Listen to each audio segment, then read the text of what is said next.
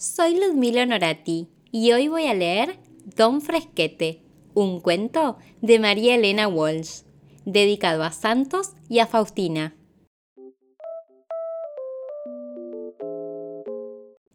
Había una vez un señor todo de nieve.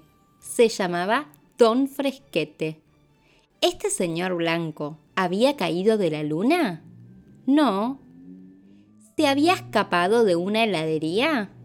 No, simplemente lo habían fabricado los chicos durante toda la tarde, poniendo bolita de nieve sobre bolita de nieve.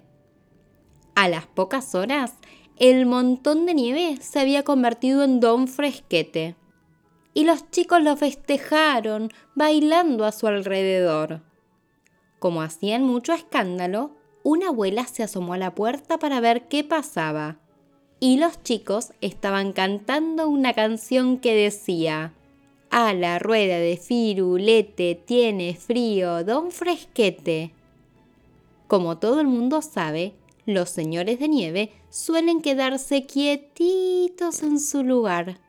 Como no tienen piernas, no saben caminar ni correr.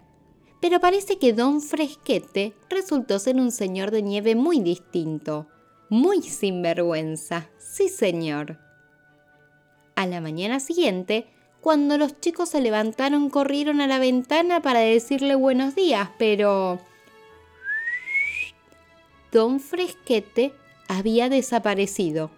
En el suelo, escrito con un dedo sobre la nieve, había un mensaje que decía, Se ha marchado Don Fresquete a volar en barrilete. Los chicos miraron hacia arriba y alcanzaron a ver allá muy lejos a don Fresquete que volaba tan campante prendido de la cola de un barrilete. De repente parecía un ángel y de repente parecía una nube grande. Buen viaje, don Fresquete. Se ha marchado don Fresquete volar en barrilete. Hasta mañana chicos.